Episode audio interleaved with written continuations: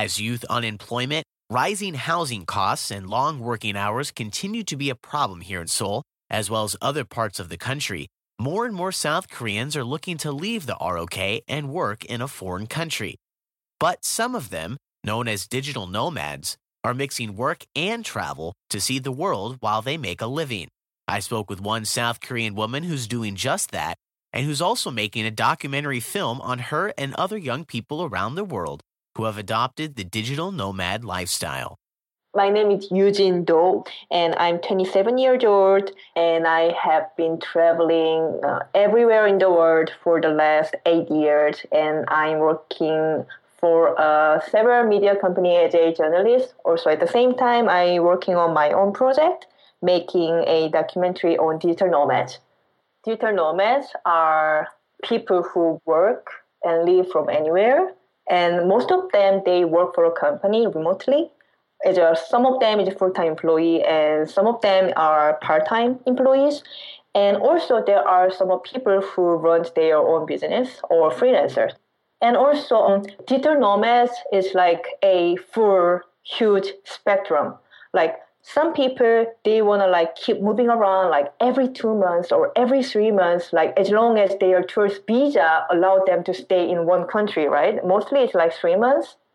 And some of the people, they more prefer having several different home bases, like one in over there and one in Hawaii and one in Bali and one in Europe. But one thing we can talk about digital nomads is they have a freedom that they can choose where they want to live and where they want to work. I think that is the biggest thing of digital nomads, remote workers, and also location independence. So I think it's digital nomad is not only about traveling like to the exotic places or something. I think it's, it's more about more options in our life.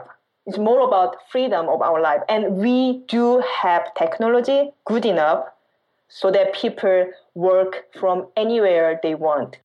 I also spoke with a Korean couple who quit their jobs in Seoul to start their own business while living abroad. I am Mia. And I'm Jae Ujan. We started travel six months ago and we are now in Argentina. We worked at the same company for four years. And now we are running our own business. Yeah, so we lost several services during traveling. The social media service for travelers, an emoji service, and a photo editing service.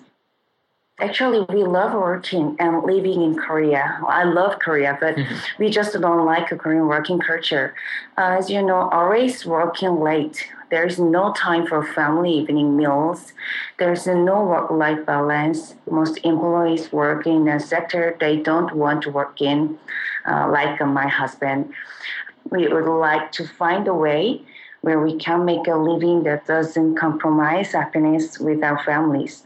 But unfortunately, um, it is not possible to do that in our country's companies. And then the cost of living is very expensive also. While working on her documentary, Eugene Do has spoken with people from all over the world who've transitioned into becoming a digital nomad and now realizes that while previously this lifestyle was only available to a certain amount of people, it's now possible for everyone. It's been eight years since I left my country, but I didn't know about the term digital nomad at all, like until one or two years ago. So I met more and more people who exactly work and live like me. I was kind of surprised first because I saw this kind of remote working and um, digital nomadism, location independency stuff is still minor, but it turns out actually there are a lot of people already actually live and work like that. Years ago, this, uh, this kind of lifestyle was only available, only something possible, only for some people who has their own businesses, like entrepreneurs or freelancer. But now more and more startup company, especially startup company, like all the company based on tech industry, they started let their employee work, uh, work remotely, and and also they started hire people from anywhere, like regardless of the location, so that they can get a better talent. Also, they can get a they can uh, save all the costs for their offices. And also, if you see all the tech industry, most of job can be done remotely, especially developer and designer. And in San Francisco or Silicon Valley, whatever, getting a developer is almost impossible. Like it's really high demand job.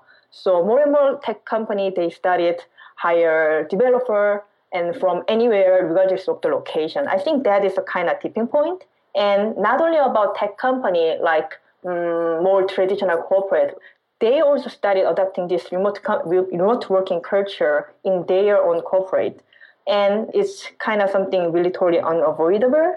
So I think it's really interesting dynamic time right now because more and more company gonna do that. However, despite opportunities for traveling and working abroad, misconceptions of the digital nomad lifestyle might stop some people from trying it for themselves.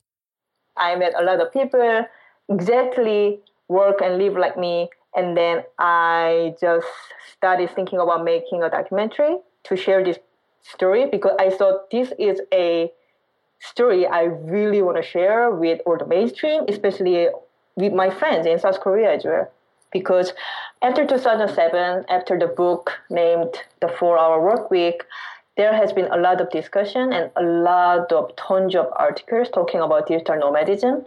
And you can see that everywhere, just Google it. But the problem is there have been a lot of misconception on this lifestyle. Like some of them, they think it must be like uh, laying back on the beach, a sexy girl in the bikini and with the laptop. And or also some of them still, especially in South Korea and in many Asian countries, they have a misconception on digital nomad which is, oh, those people must be cheap backpacker who doesn't have any any solid career or who doesn't have any solid income, just horrible, unstable someone who failed to adapt to society, that kind of stuff.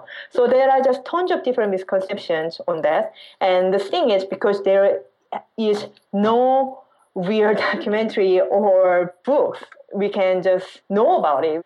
So I really wanted to focus more about why these things happening why what kind of stuff in our society like culture culture stuff what, what kind of economic factor and also, I wanted to show more and more remote companies and why all the CEO they decide to hire the people from anywhere. And also, I wanted to focus more and more people like who chose different career paths because they want to work remotely so that they can have more freedom in their life and also they can have more time with their loved one.